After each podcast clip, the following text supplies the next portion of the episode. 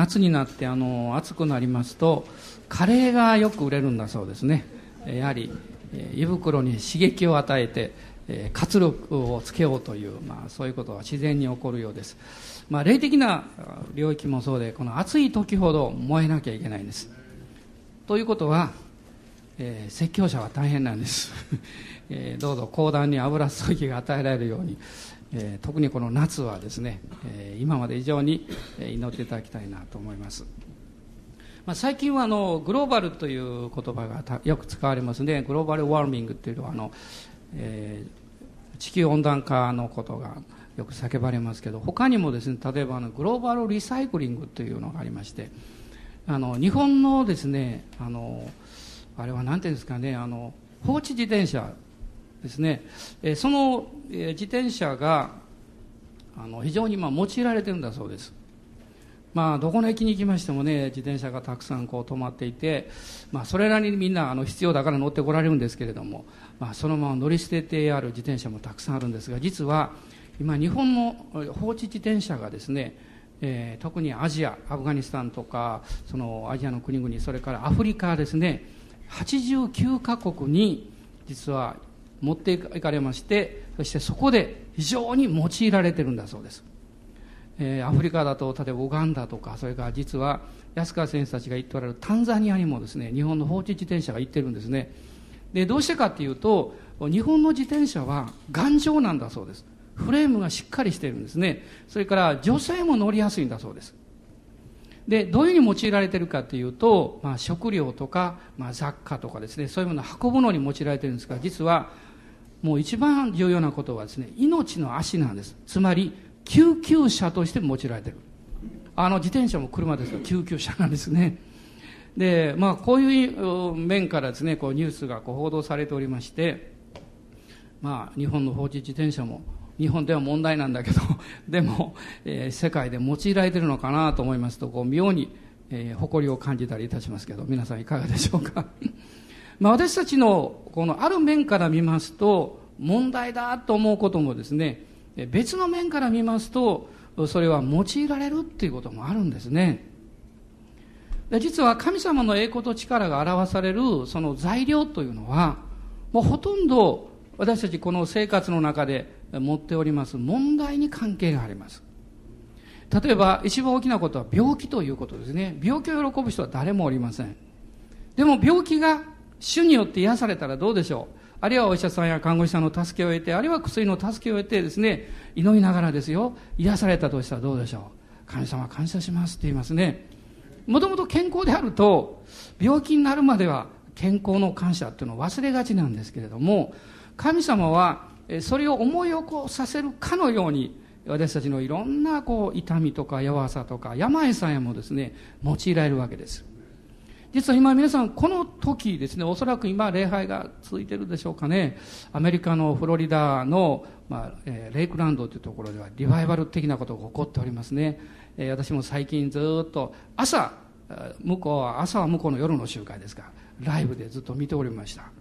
たくさんの人が今世界中から来ておりますが今回の、まあ、その、えー、精霊の注ぎの特徴というのは癒しなんですね。体の癒しです。今約4ヶ月余りそれがずっと毎日続いております。まあ結構たくさんの死んだ方も蘇ったそうなんですけども、あの、神様はそういうこともおできになるお方なんですね。でも、神様のそのような栄光と力が表されるためには、妨害をしているその壁、妨害をしている、えー、このものというのがですね、打ち砕かれていかなきゃいけません。ですから今日は非常に、えー、ダイナミックなタイトルをつけました。要塞を打ち砕けって言うんです。すごいタイトル。私にはあんまり向かないこれはメッセージのタイトルなんですけど。でも、あえてですね、こういうタイトルをつけました。皆さんご一緒におっしゃってください。はい。要塞を打ち砕け。はい。で、マタイによる福音書の14章の22節から36節までをまず最初に一緒に読みましょう。マタイによる福音書の14章22節から36節です。開かれた方どうぞご一緒にどうぞお読みになってください、それからすぐイエスは弟子たちを強いて船に乗り込ませて自分より先に向こう岸へ行かせその間に群衆を返してしまわれた。群衆を返した後で祈るために一人で山に登られた。夕方になったがまだそこに一人でおられた。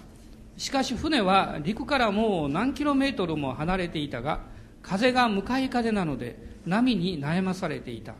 すると夜中の3時ごろイエスは湖の上を歩いて彼らのところに行かれた。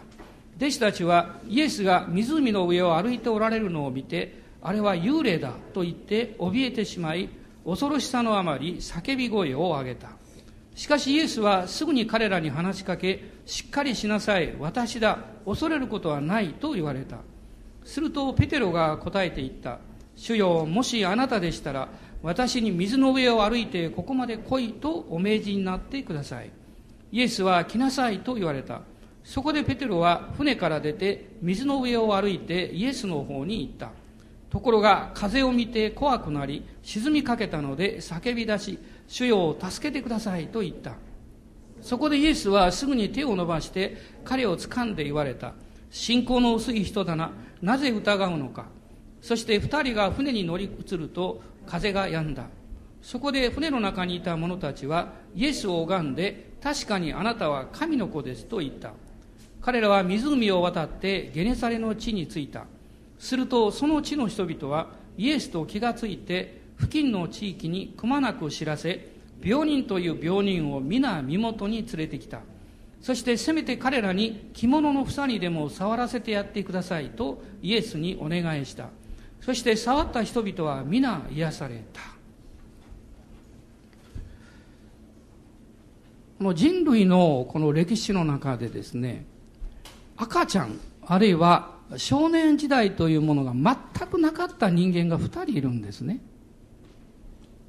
誰か分かりますか？最初の人たちです。アダムとエヴァです。よく考えてみるとアダムとエヴァはですね人間としてお母さんに抱かれたっていう経験がないわけです。あるいはお父さんお母さんや、えー、この何かいろんな指導を受けたりですねあるいは一緒に遊んでいった遊んでもらったら遊園地に行ったりそういう経験がないんですね。彼らは創造された作られた時にもうすでに大人だったんです。私はふと夕べそういうことを考えておりましてアダムでなかったよかったなと思いました。皆さんいかがでしょうか？でもこのアダムは神様の前に罪を犯してきましまって罪がアダムを通して人類に侵入してきたわけです。そしてその結果3つの重大なことがこの人類の中に入り込んできましたまあ、そのことが聖書の中に明確に書かれています。まず第一のことは、死が全人類を支配するようになったということです。私は小さい頃からですね、一つの疑問を持ってたんです。なんで人は死ぬんだろうと思ってました。まあ、生物学的に考えますと、まあ、医学的にというんですかね、あの、まあ、120年ぐらいが人間のこの肉体のこの細胞がですね、どんどんこう生まれ変わってですね、まあ、寿命なんだそうですけども。でもだからといってそれで何か納得できたわけじゃないんです。死というのは何なんだろうか。それは死というのはあまりにも不合理というんですか、不条理というんですか、愛する人が突然亡くなったり、あるいはいろんな計画を持って希望に燃えていた人が命を奪われたり、そういうことが起こるわけです。そして聖書に出会って、まあ、ある意味で私は初めて納得した。妙に納得したんです。聖書のこのローマ人の手紙の5章の12節にこう書かれています。そういうわけで、ちょうど一人の人によって罪が世界に入り、罪によって死が入り、こうして死が全人類に広がったのと同様に、それというのも全人類が罪を犯したからです。罪の結果、死が入ってきたというふうに語られています。ああ、これは罪の結果だったのかと思いました。頭では理解できないんです。でも、私の心、あるいは私の良心、心の良心というのは、妙に納得したことを今でも覚えています。罪は、死を全人類にもたらしたわけです。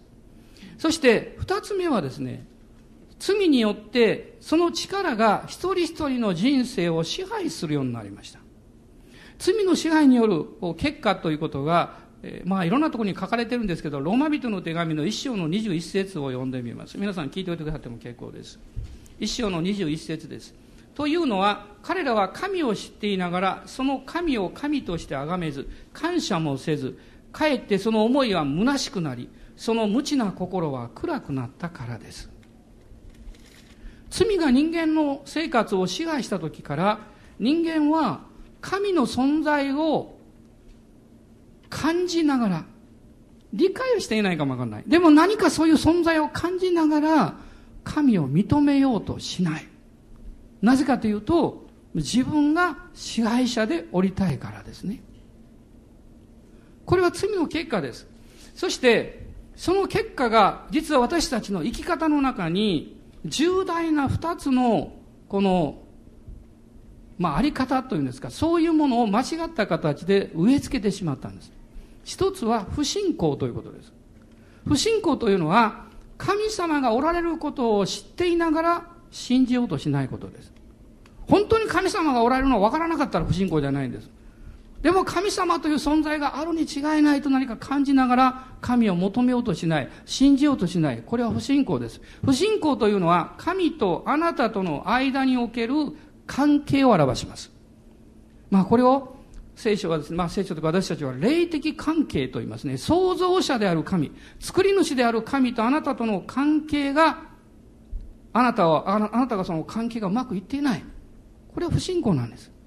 そして実は、この不信仰の身として、あるいは結果として、もう一つのことが起こりました。それが不従順ということなんです。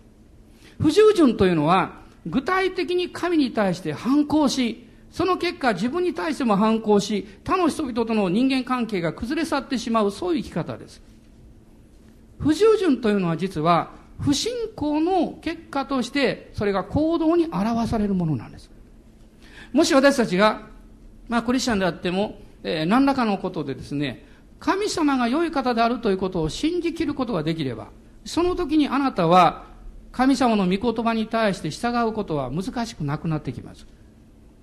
でも根本的にですね、神様は私が安心して信頼するほど良い方じゃないって。何かどこかでエコ兵器があるんじゃないか。という気持ちがありますと、神様の御言葉を聞いても聖書の御言葉を読んでも、そのまま、はい、わかりましたということができないわけです。不従順は、実は目に見えない神様との関係における不信仰の結果としてそれが表される。そして実は不信仰と不従順が一つになって罪が私たちの思い、考え方をを支配しています。その考え方は何かというと、すべての物事に対して消極的に考えるという傾向なんです。これは実は不信仰と不従順というものが一つになって私たち人間の思考形態を支配している傾向なんです。皆さんどうでしょうか？まあ今日も実はね、私教会に来るときもう少しで事故に遭いかけたんですね。あの、家の近く出ましたらね、えー、その、通路の横に、えー、トラックが止まりまして、えー、そしてその通路の反対側に急にバイクが止まったもんだから、その間を通らなきゃいけないでしょ？で、その間をスーッと通りかけたら突然そのトラックの運転手さんがドアを開けたんです、左側の。びっくりしましたね。まあゆっくり走ってましたから、急ブレーキ踏んで、まあ、止まったんですけどそして運転手その方が顔を出して「すみません」と謝っておられて、まあ、そのまますっと来たんですけど。もしもう少しスピード出ていたら下り坂ですから多分開いた左側のドアですよ。それにドーンとぶち当たっていたと思います。でもその瞬間私はね「ああよかった神様感謝します」心で感謝しました、なぜ私はそう感謝できたんでしょう？おそらく私がイエス様を知らなかったら怒っていたと思います。なんだあの人はってもうとんでもない。怒ることと神様に感謝することは、その人の考え方の傾向がどちらに向いてるかによって変わってきます。消極的な方向に向いていきますと私は怒ります。あるいは反抗的になります。でも、積極的な方向に向いてると、ああ、神様守ってくださったんだって。もう少し事故になるとこだった。ね、私もその人も怪我はしなくてよかったって。感謝できますね。私たちの考え方は自分の努力だけでは変わりません。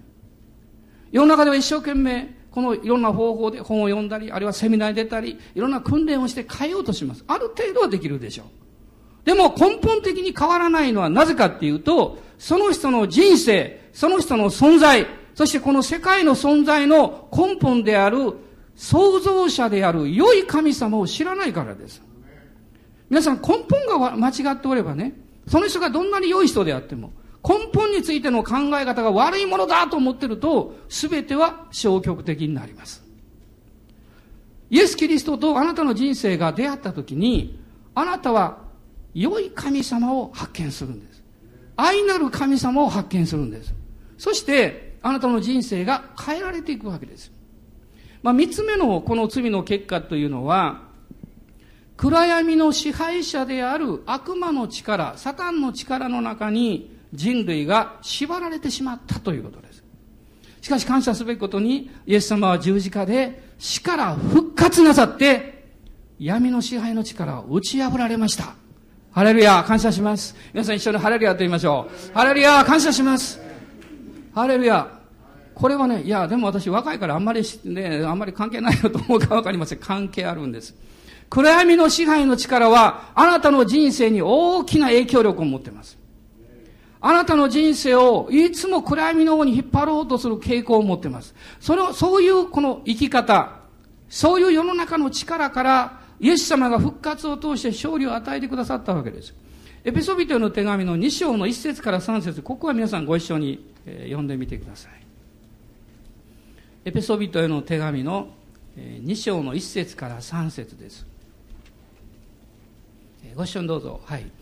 あなた方は自分の罪過と罪との中に死んでいたものであって、その頃はそれらの罪の中にあって、この世の流れに従い、空中の権威を持つ支配者として今も不従順の子らの中に働いている霊に従って歩んでいました。私たちも皆、かつては不従順の子らの中にあって、自分の肉の欲の中に生き、肉と心の望むままを行い、他の人たちと同じように、生まれながら見怒りを受けるべき子らでした。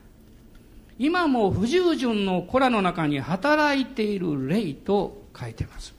暗闇の力の支配が人類を覆ってしまいました。しかし、キリストの勝利によって、私たちはそこの、その問題に対してもう勝利をしているんです。でも、勝利をしているにもかかわらず、多くの神の子とされたクリスチャンたちが、まるでまだ奴隷のであるかのように、あるいは敗北者であるかのような生活を強いられているわけです。今日皆さんに私は率直にお答えあの質問したいと思うんです。あなたの心の中に今日敗北感がありませんか？それはいろんな理由があると思うんです。仕事のことについて、あるいは学校のことについて、将来について、家庭の経済とか、いろんな人間関係とか、どういう領域かもわかりません。問題は、あなたの中に敗北感があるとすれば、それを持ち続けていくということは、あなたの本来の生き方ではないということなんです。イエス様は勝利を取ってくださったんです。あなたはその敗北感を持ち続ける必要がないんです。アメン。感謝します。どうぞ今日のこの礼拝が終わるまでに、それをイエス様の十字架に明け渡してください。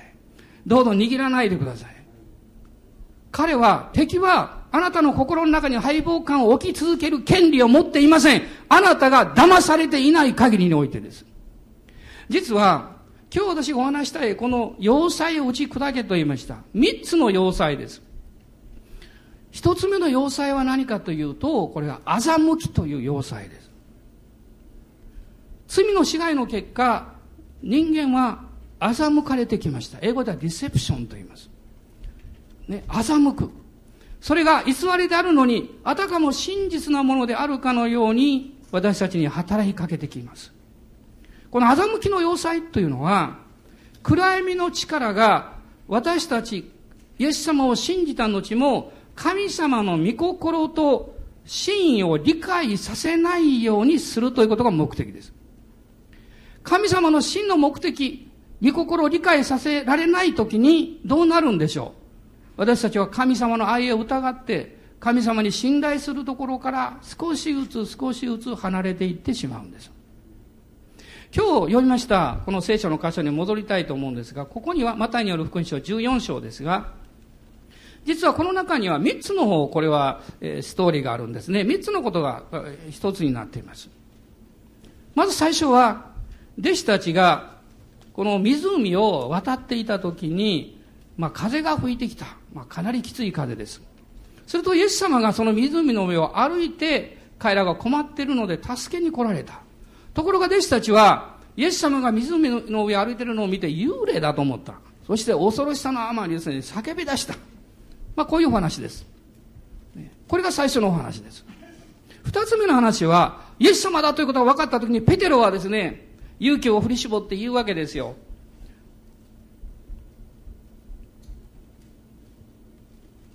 主よ、もしあなたでしたら、私に水の上を歩いてここまで来いとお命じになってください。そして彼は、イエス様が来なさいとおっしゃったので、水の上を歩いたんですね。水の上を歩いたんです。私子供の頃忍者が好きでした。この水の上を歩ける、おお、すごいなと思いました。まあ、伊賀に行きますと、ね、あの、忍者の里がありますね。なんかこういう桶みたいなのですね、えー、そう簡単に歩けるものじゃありませんが、人間は、えー、多分ね、時速60キロでしたかね、40キロ、ちょっとごめんなさい、間違ってるのか分かりません。そのスピードで水の上を走ったら歩けるんだそうです。実験上。歩けるというか、沈まないんです。ね。それわかるでしょ？右足を水の中に入れますね。どうしたら歩けるんですか？右足が沈まない間に左足を動かせばいい繰り返せばいいんです。で、この水の中にですね、確か片栗粉でしたかね、ものすごいものをこう入れまして溶かしますと、子供でも歩けるんです。素早く歩きます。沈まないんです。ね。人間はそんなに早く水の上を走れませんから。ね。もう重力に引っ張られて、その体重によって 沈んでしまうわけですよ。ねでも世界でたった一人、沈みはしましたけど、湖の上を歩いた人がおるんです。ペテロなんです。そうですね。ある先生が私にこう言いました。あの、パスタ服の、あのね、面白いことを教えてあげようと言いました。私は、イエス様が、あの、ペテロが水の上をこう歩いて沈んでいった。まあそういうことについてね、絵をたくさん見てきたんだ。でも、どの絵を見ても、ペテロが沈みかけてイエス様助けてくださいって言ってですね、この手を引っ張られてる絵ばかりだって。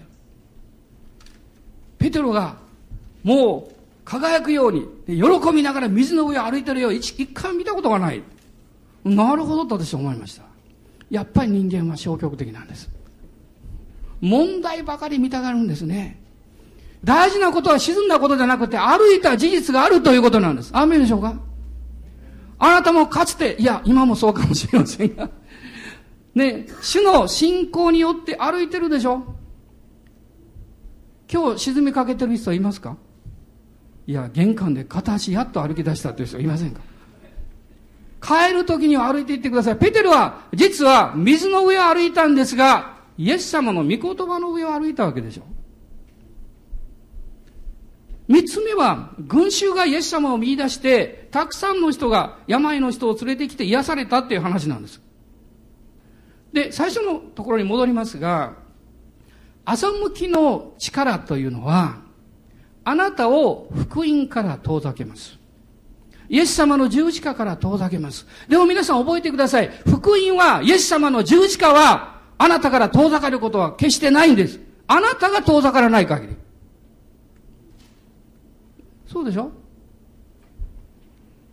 聖書の中にヤコブ書にこう書いてます。神に近づきなさい。そうすれば神もまたあなたに近づいてくださいます。ということは、私たちが一歩神様に近づくと、スピードが倍になるということです。向こうももっと近づいてくださるから。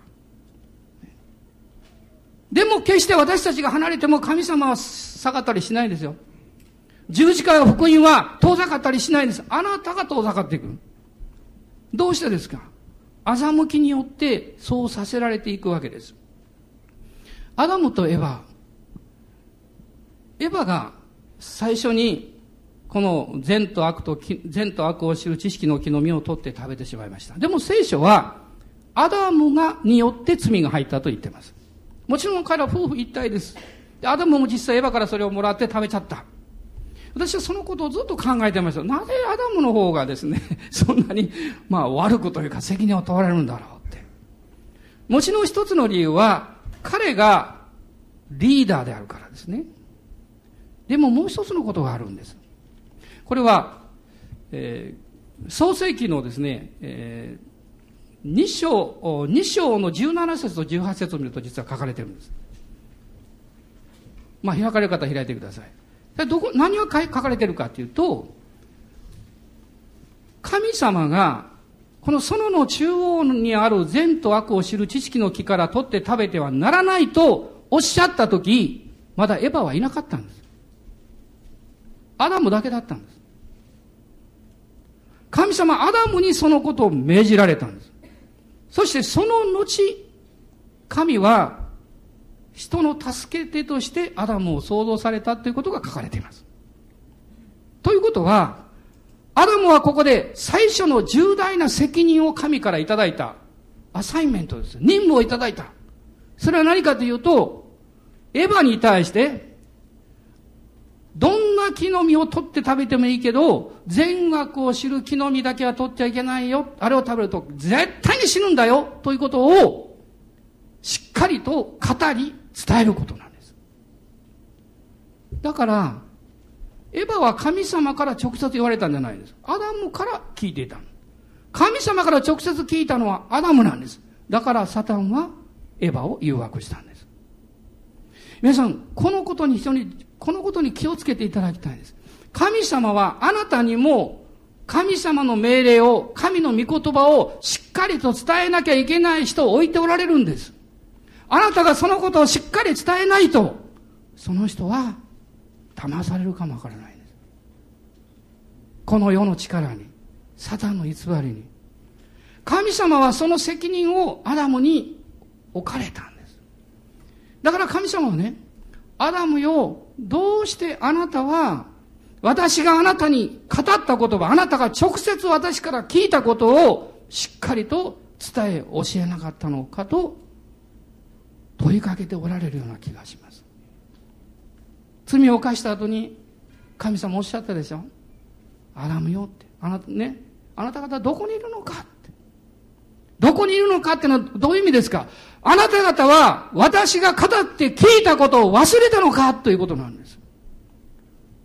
もしそのことを覚えてるなら今戻ってきなさいって。悔い改めて帰ってきなさいって。でも彼らはもうそうしなかったでしょ？いや、私たちは裸でもう、もう、ね、もう怖いから恥ずかしいから、もう身を隠してるんですって。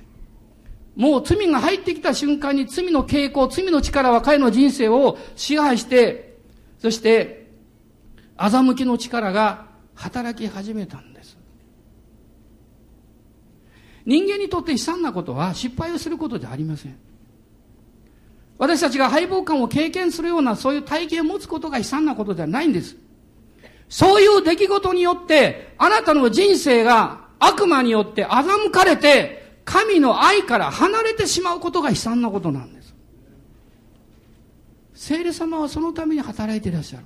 あなたの心の目を開き、あなたの真実をあなたが理解するためにあなたの罪も照らされます。あなたが隠そうとすれば、あなたが逃げようとすれば、あなたは欺きの霊の力に支配されます。しかしそれを告白して、悔い改めて、主に立ち返る信仰を持てば、神はあなたを直ちに許し、清め、あなたを癒し、あなたを新しくしてくださいます。それが十字架の力でしょう。ハレルヤ感謝します。この十字架の力は、欺きの砦を打ち砕く力を持ってます。弟子たちの話に戻りたいと思うんです。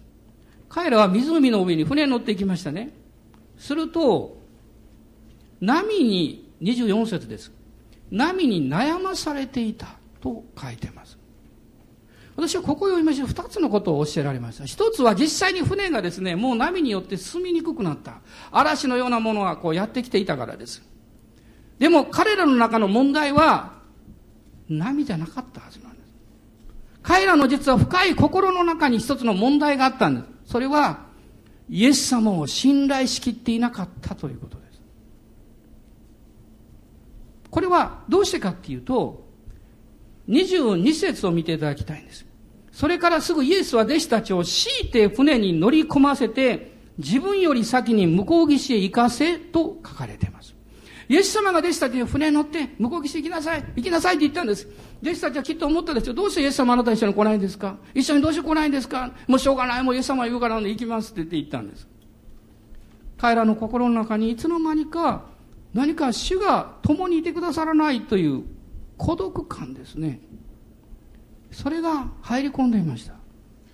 ですから波が来た時に彼らが真っ先に思ったことは、この波に対してどうしようかということではなかったはずです。それは私の経験上、あなたも経験上わかります。彼らが真っ先に思ったことはこういうことでしょう。どうしてイエス様一緒に来てくれなかったんですかだからこんな問題起こったんじゃないですか。なぜイエス様は一緒にいてくださなかったんですか私たちだけどうして先に行けって言ったんです。だからこんな問題起こったんじゃないですかそうじゃないですか私は問題来るたびにね、いまだに、クリスチャンになって42年になりますけど、いまだにそういう思いがまずやってきますよ。どうしてイエス様は一緒に乗ってくれないんですか？って。彼らは欺かれてました。孤独感を不安を与えます。そして不安はそれを拡大して恐れを心の中に生み出していきます彼らは主の真意を理解できなかった。イエス様はなぜそうなさったんですか？23節に書かれています。群衆を返した後で祈るために一人で山に登られた。主は私たちを見捨てたんじゃない。私たちを困難なところに置き去りにしたんじゃない。イエス様は祈るために山に行かれたんだって。そのことを彼らは理解できなかったんです。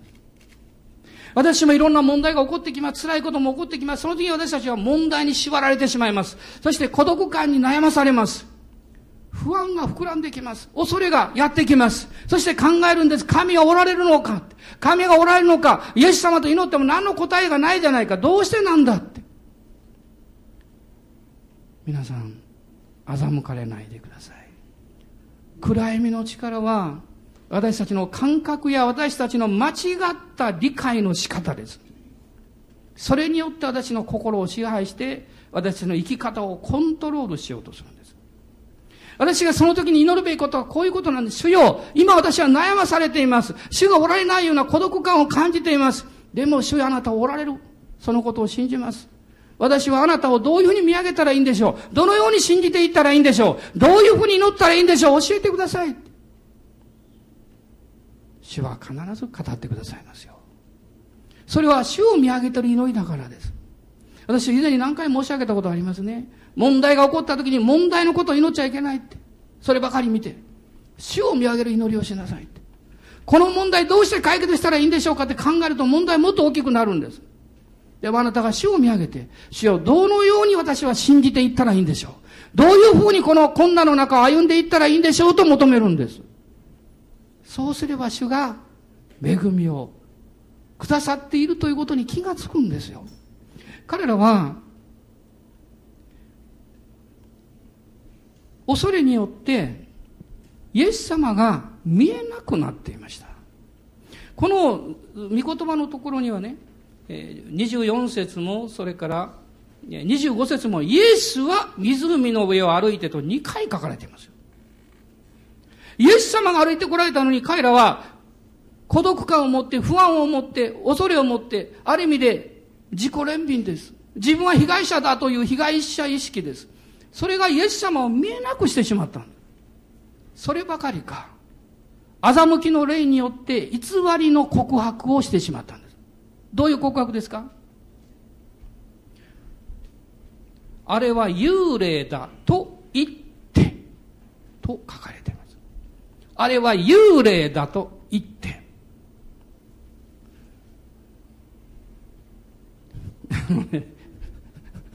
あの、この間ですね、ある先生が台湾に行ったそうですけど、台湾のホテルに、あの、まあ、観光で行かれてね、ホテル、あの、泊まったら、なんとそこに、知り合いの牧師先生がいて、鉢合わせになってびっくりしたって言ってました。もしその時、その先生こう言ったらどうでしょういや、あの先生が今台湾にいるわけないよって、もうきっと日本にいるはず、あれは幽霊だって。失礼な話ですよ。もし皆さんが街を歩いていってですね、えー、例えばあれなんですか、イオンのなんかでかなショッピングセンターありますよ。この辺にいろいろ。私好きだからよく行きます。ぶらぶら歩いてですね、あのおじさん、牧師に似てるけど、違う。あれ幽霊だって。とても失礼な話ですね。彼らはイエス様を見ながら、あれは幽霊だと思っただけじゃなくって言ってしまったんです。あなたが考えた時にあなたの思いが支配されます。そして告白した瞬間あなたは完全にコントロールされます。幽霊だと言った瞬間に恐怖感が彼らを縛ってしまった。そして彼らは怯えてしまい、恐ろしさのあまり、叫び声を上げたと書かれています。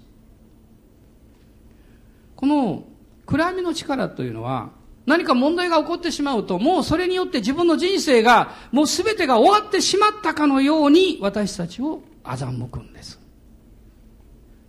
欺きの力です。もう一箇所、旧約聖書からその例を見たいと思うんです。民数記の14章を開いていただきたいんですが、民数記の14章です。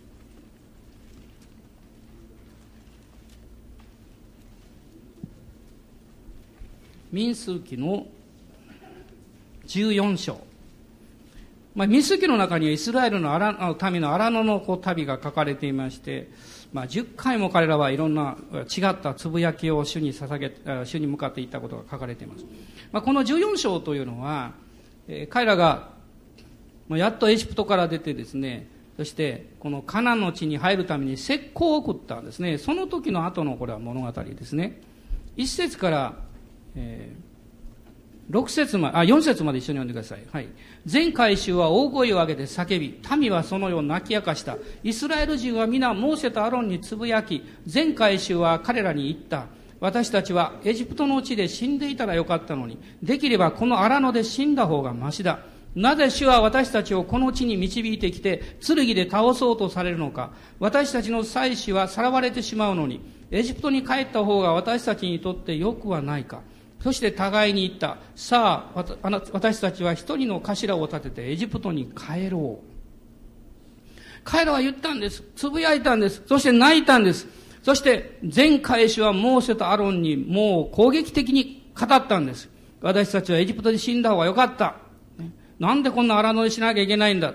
荒野にこのままおると、そして、えこのカナの地に入っていこうとすると、剣できっと殺されるだろう。私たちの妻子はさらわれてしまうのに、何にも起こっていないのに、起こってしまったかのように彼らは告白したんです。なぜですか？彼らが騙されたからです。なぜ騙されたんですか？不信仰が不従順を生み出してその自己弁明をするために様々な妄想を彼らの心の中に築き上げたからです。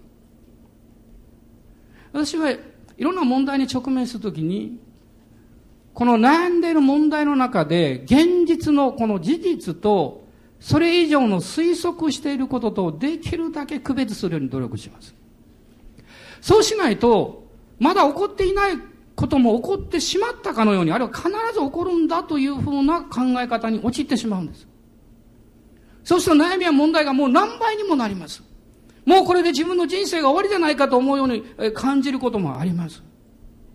彼らがここで言ってることはこういうことですよ。私たちはやっぱり神様に導かれなかった方が良かったんだと言ってるんです。どうでしょうか？考えていただきたいんです。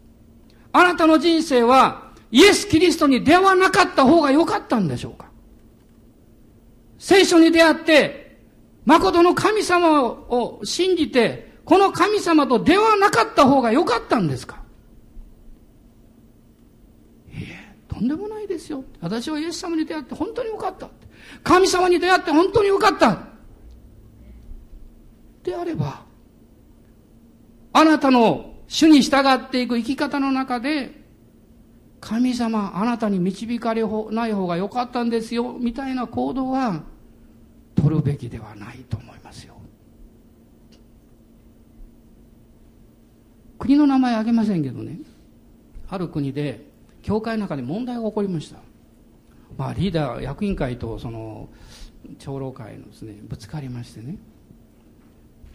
で、もう暴力事件になりかけたんだ。もう人々が騒い大変なことになりました。しょうがないから。警察呼びました。警察官がやってきた。そして警察官がやってきて言ったことはこういうことです。皆さんクリスチャンというものは、こんなことをするもんじゃないですよって。ノンクリスチャンの警察官がね、クリスチャンに言ったんです。なんと恥ずかしいことでしょうか。神の国に生きる私たちが、どうしてこの世の考え方の基準で、教会のことを判断しなきゃいけないんですか？私はそのことにいつも疑問を感じるんです。何かあるために。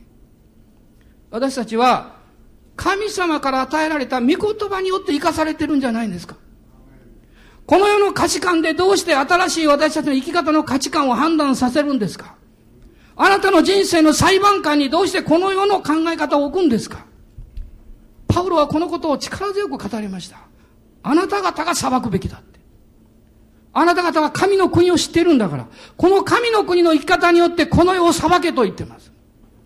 私たちはそういう立場に置かれてるんですよ。彼らは逆転の発想をしたんです。騙されたからですね。この欺きの霊に対して勝利をしていく道はいつも一つだと思います。それは主の御言葉を聞くことです。主の御言葉を直接聖書から聞くことです。聖霊によってあなたが語られたそのことが聖書の中にあるかどうかを確認することです。イエス様は、さっきのとこ戻りますが、14章で彼らが騙されて恐れて、あの、恐れてる時に、27節しっかりしなさい。私だ。恐れることはない。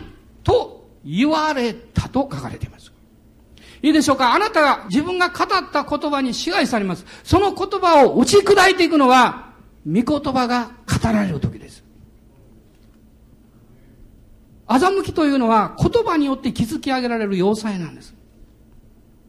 それを打ち砕くのは神の言葉です。神の言葉は生きていて力があると書かれています。神の国はその言葉の中に力を持っている。これが神の国です。イエス様を恐れることはないと言われたんです。アメン。感謝します。その瞬間に彼らの目が開かれたんです。私たちはこの神の言葉を聞くときに、ああ、その私たちが恐れていた、不安を持っていた、その背後に、愛なる神様、良い神様がいらっしゃるんだということを、もう一度そのことに目が開かれるんですよ。どうぞあなたの時間やあなたのスケジュールやあなたの経済やあなたの心の状態や家族の状態やその状態によってあなたの人生をコントロールされないように気をつけてください。あなたが治めるべきです。あなたが家庭を治めるべきです。あなたがあなたの人生、時間、あなたの経済を治めるべきです。いや、そんなこと言われても私ね、お金ないんです。私時間ないんです。忙しいんです。それは問題ではありません。それは次元の違いです。あなたが治めない限り、あなたは生涯治められます。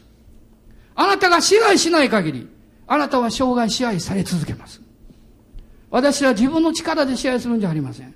御言葉によって、神の権威によって、イエス・キリストの十字架の見業によって治めるものなんです。ですから、恐れることはないということができるんです。どうぞ皆さん今、隣の方に恐れることはないとおっしゃってあげてください。いや、言われんでもいいよと思うかもわかりません。でもこれは助けになります。恐れることはないんですよ。今日何か恐れてる問題があれば、もうそれは逃げていきまして、あなたがそう告白したら。恐れることはないよと他の人に語ってみる、来た、見た瞬間に自分も解放されます。だから牧師はいつも支えられます。牧師はいつも御言葉から語ってるから、語ってることが自分の上に起こります。だから支えられてます。これは不思議なことですね。二つ目の要塞は何でしょうか？それは、思い込み、あるいは幻想と言ってもいいかもわかりませんね。イルージョンです。思い込みという要塞です。これはペテロのこの出来事の中に起こりました。彼はイエス様が来なさいとおっしゃったんで従ったんですね。ですから思い込みというのは団体じゃないですよ。個人的なものなんですよ。思い込みという要塞が人間の重い感情を支配すると、その人はその色眼鏡でですね、何もかも見てしまうんです。しかもその思い込みは、ほとんど100%と言ってもいいでしょう。ネガティブです。消極的です。否定的です。他の人を何かダウンさせるものです。これは、暗闇の力の支配なんです。多くのクリスチャンが思い込みとか推測に捉えられて神様からの油葬儀を失っていることは現実です。悲しいことですが、時々そういう批判を聞くんですね。あの教会どうだとか、えー、あの牧師先生はどうだとか。私はそれ聞いたらすごく悲しくなります。その瞬間に思うんです。ああ、もうそれ以上言わないでください。そうしないとあなたから油すぎ去りますよ。あなたが他の人を批判したり、あの他の人を何か裁くようなことをしたときに、どうぞこの私が言ったことを思い出してください。油注ぎが去りますよ。なぜなら、精霊が悲しんでおられるから。聖書の中に書かれてます、支援の中に。預言者に触れるなって。私の目目だからそれに触れるなと書かれています。預言者ってどうですか？私のことじゃないですよ。みんなのことです。あなた方、皆さんはみんなキリストにあって、神の御言葉を持ち語るものですよ。油注ぎ受けてるものなんです。ペテロはどうしたんでしょう？風を見て怖くなりと書かれています。まあこれ日本語の訳ですからこう訳しています。風は見えないですよね。風の影響で何かが見えるだけですから。まあ実際はですね、彼は風の力を体に感じて、そしてその体で感じたことが彼の心を支配しし始めたということです。それは不安ということです。不安ということです。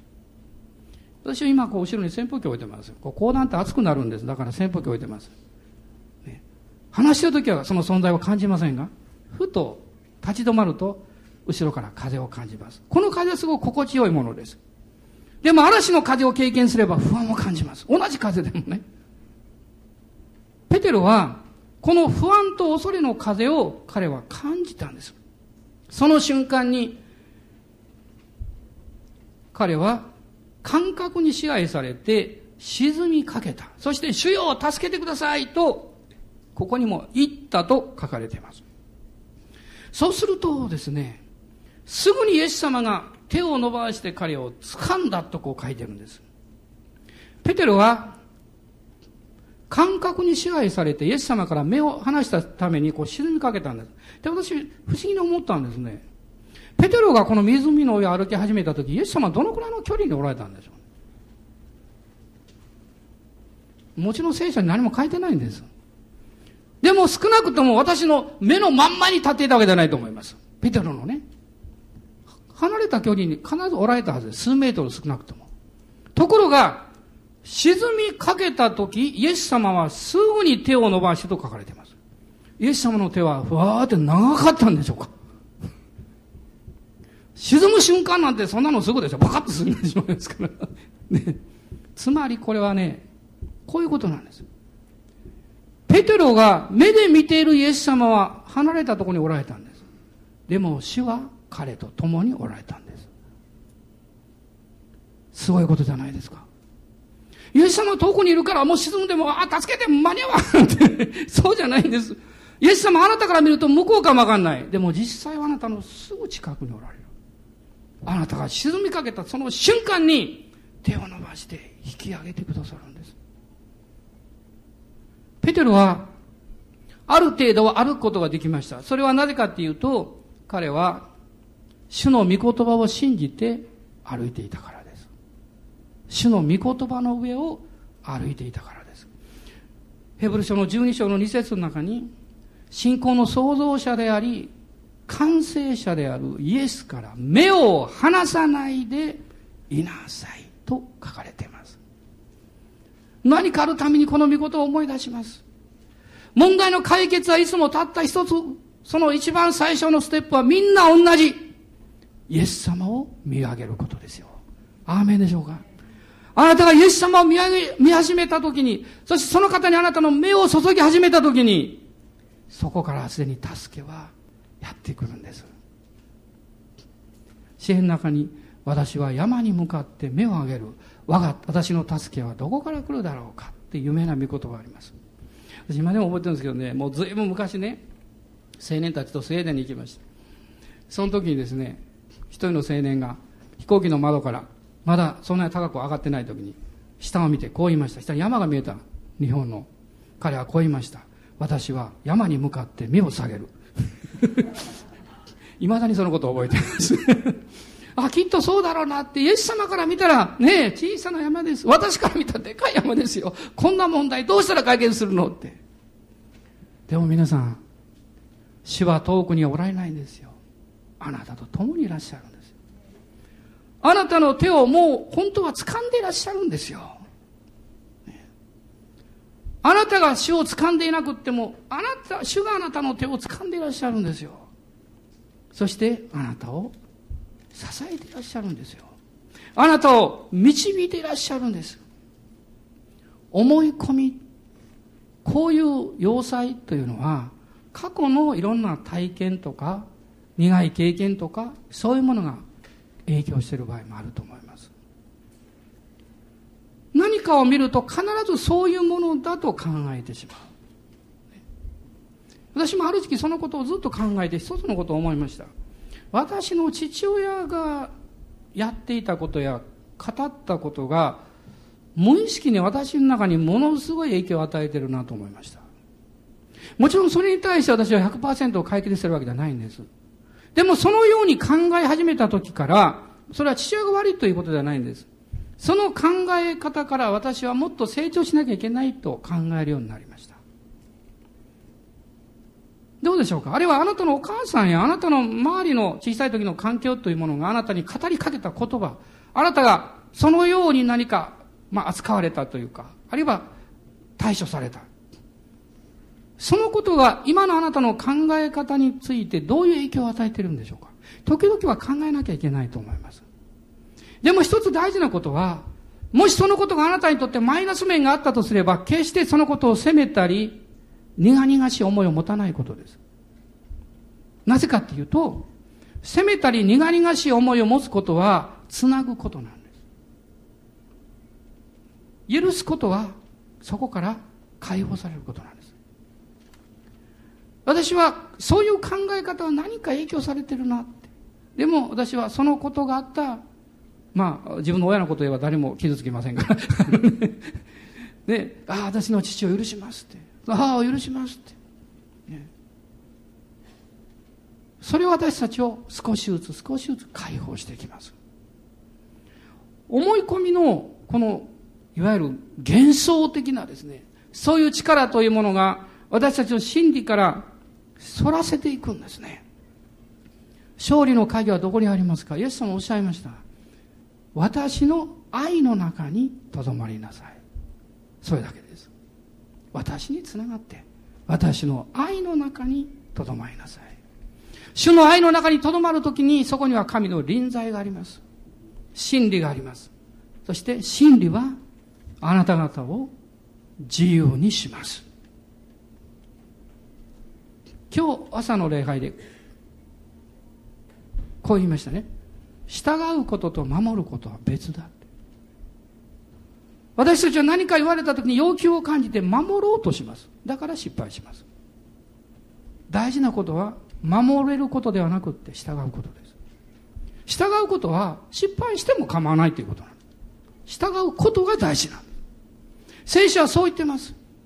従うことは犠牲に勝る。聞く耳を持た持ちながらそれを聞こえないふりをすることは従わないことです。たとえ熱心であっても自分の力でやろうとすることは、立法を自分の力で全うしようとすることです。そして確実に失敗します。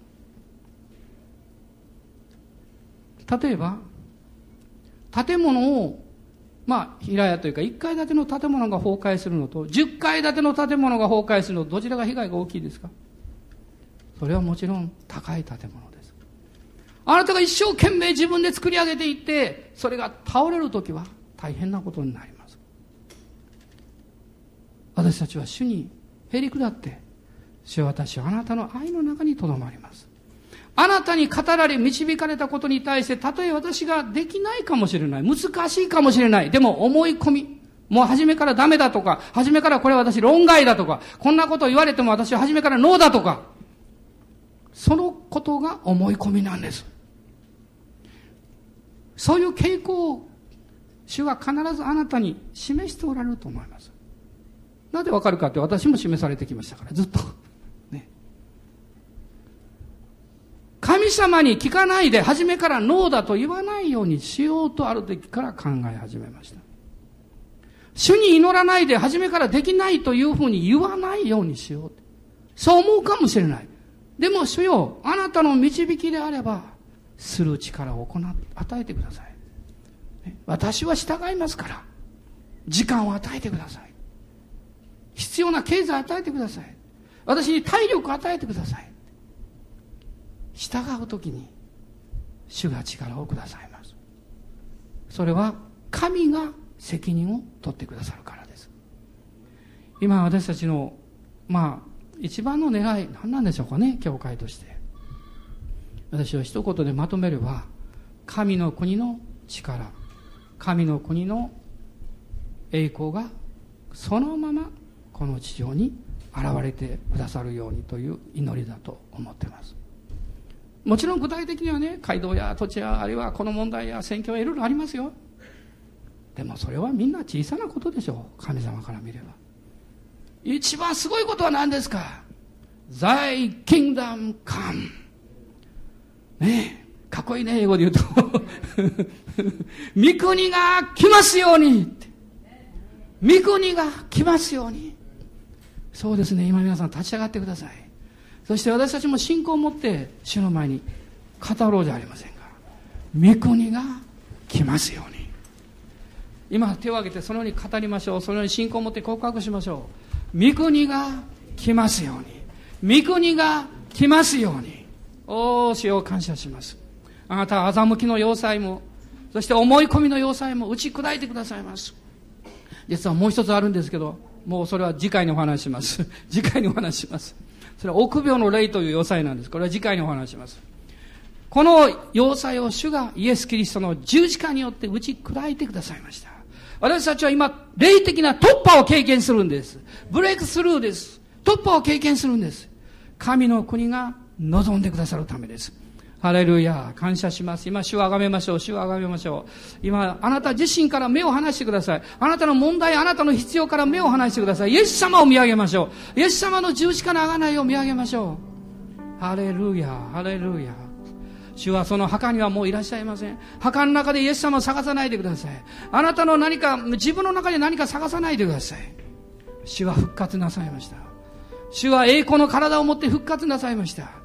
そして助け主である聖霊様を送ってくださいました主が今日も共にいてくださいますハレルヤ感謝します主あなたの御国が来ますように今日も一人一人の上にあなたの力ある宮座が起こりますそのことを主を信じますそのことを信じますハレルヤ、ハレルヤ。今思いの要塞が打ち砕かれますように。何か騙されていたそういう思いが打ち砕かれて、神様の愛と神様の真実がわかりますように。あなたが良い方であることを感謝します。神は良い方です。主は良い方です。皆さん一緒に告白しましょう。主は良い方です。主は良い方です。主は良い方です。主は良い方です。アーメン。ハレルヤ。ハレルヤ。イエス様、感謝します。アーメン。アーメン。ハレルヤ。イエス様、感謝します。主イエス様の皆によって、お一人お一人を祝福します。今日中継で礼拝を守ってらっしゃる愛する兄弟姉妹。毎週毎週会えなくって本当にごめんなさい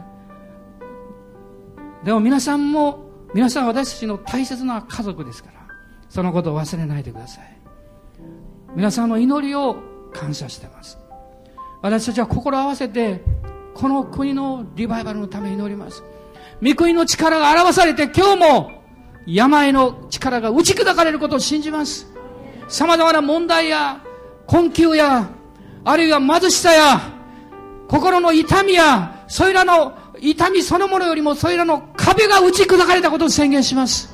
イエス様の皆を宣言します。ハレルヤ。ハレルヤ。今、皆さん自由に主に叫んでください。自由に主を褒めたたえてください。ハレルヤ、ハレルヤ。おー、イエス様、ハレルヤ。おー、イエス様。アーメン、アーメン、イエス様、感謝します。ハレルヤ、ハレルヤ。おー、イエス様、感謝します。ハレルヤアメンハレルヤハレルヤ主よ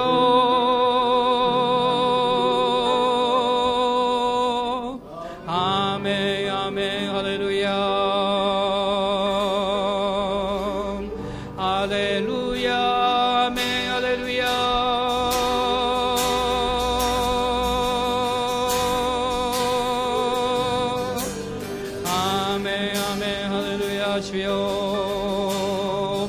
今皆さんこの賛美の中であなたの思いから突破してください。この誤った間違った考え方に振り回されないように私たちは見えるものによってではなく見えない方に目を注ぎます。見えない方を信じて歩みます。主イエス様を信頼して歩み出します。アーメンハレルヤハレルヤ恐れが出ていきます。疑いが出ていきます。不信仰の霊は逃げていきます。あなたは愛されています。あなたは新しく作られています。イエス様があなたに使命を与えていらっしゃいます。あなた自身は大切な存在です。あなたが大切でないと誰が言ったんですか？そんな言葉を信じたらダメです。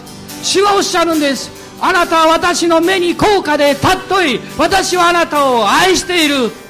ハレルヤ。ハレルヤ。主はがめます。アメン。アメン。ハレルヤ。ハレルヤ。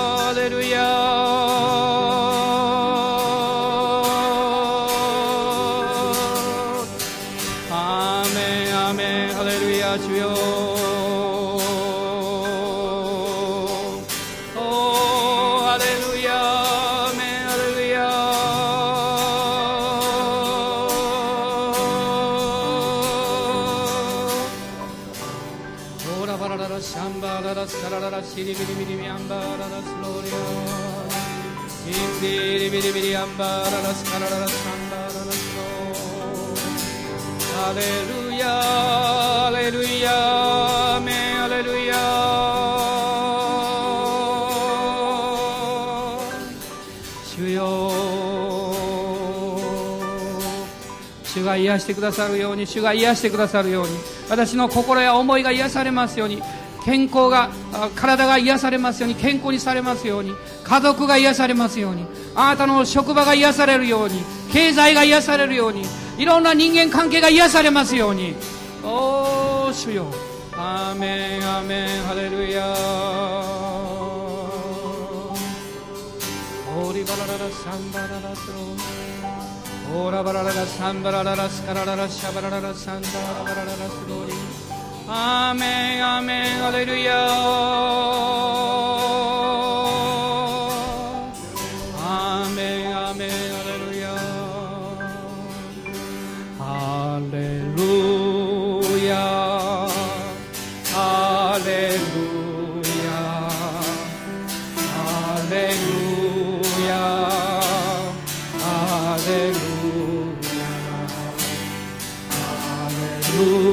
ど皆さん信仰の手を高く上げてください。自分の思いから破れてください。あなたの殻から出てください。いやー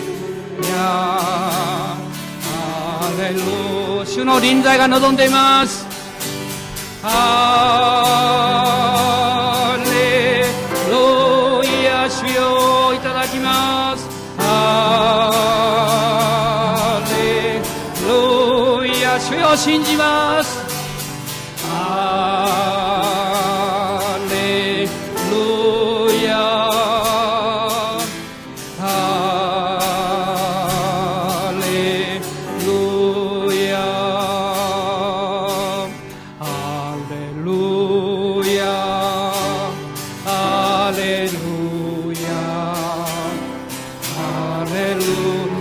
しゃいます。私はあなたを祝福します。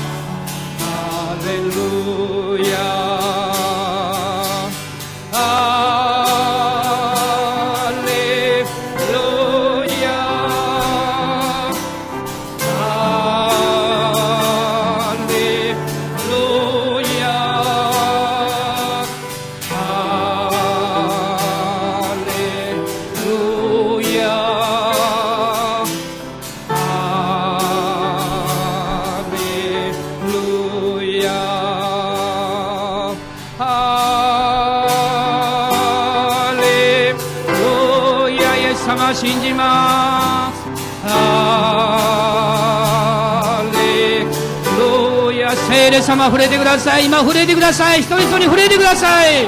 ハレルヤ。ハレルヤ。ハレルヤ。主よ癒しをいただきます。今癒しをいただきます。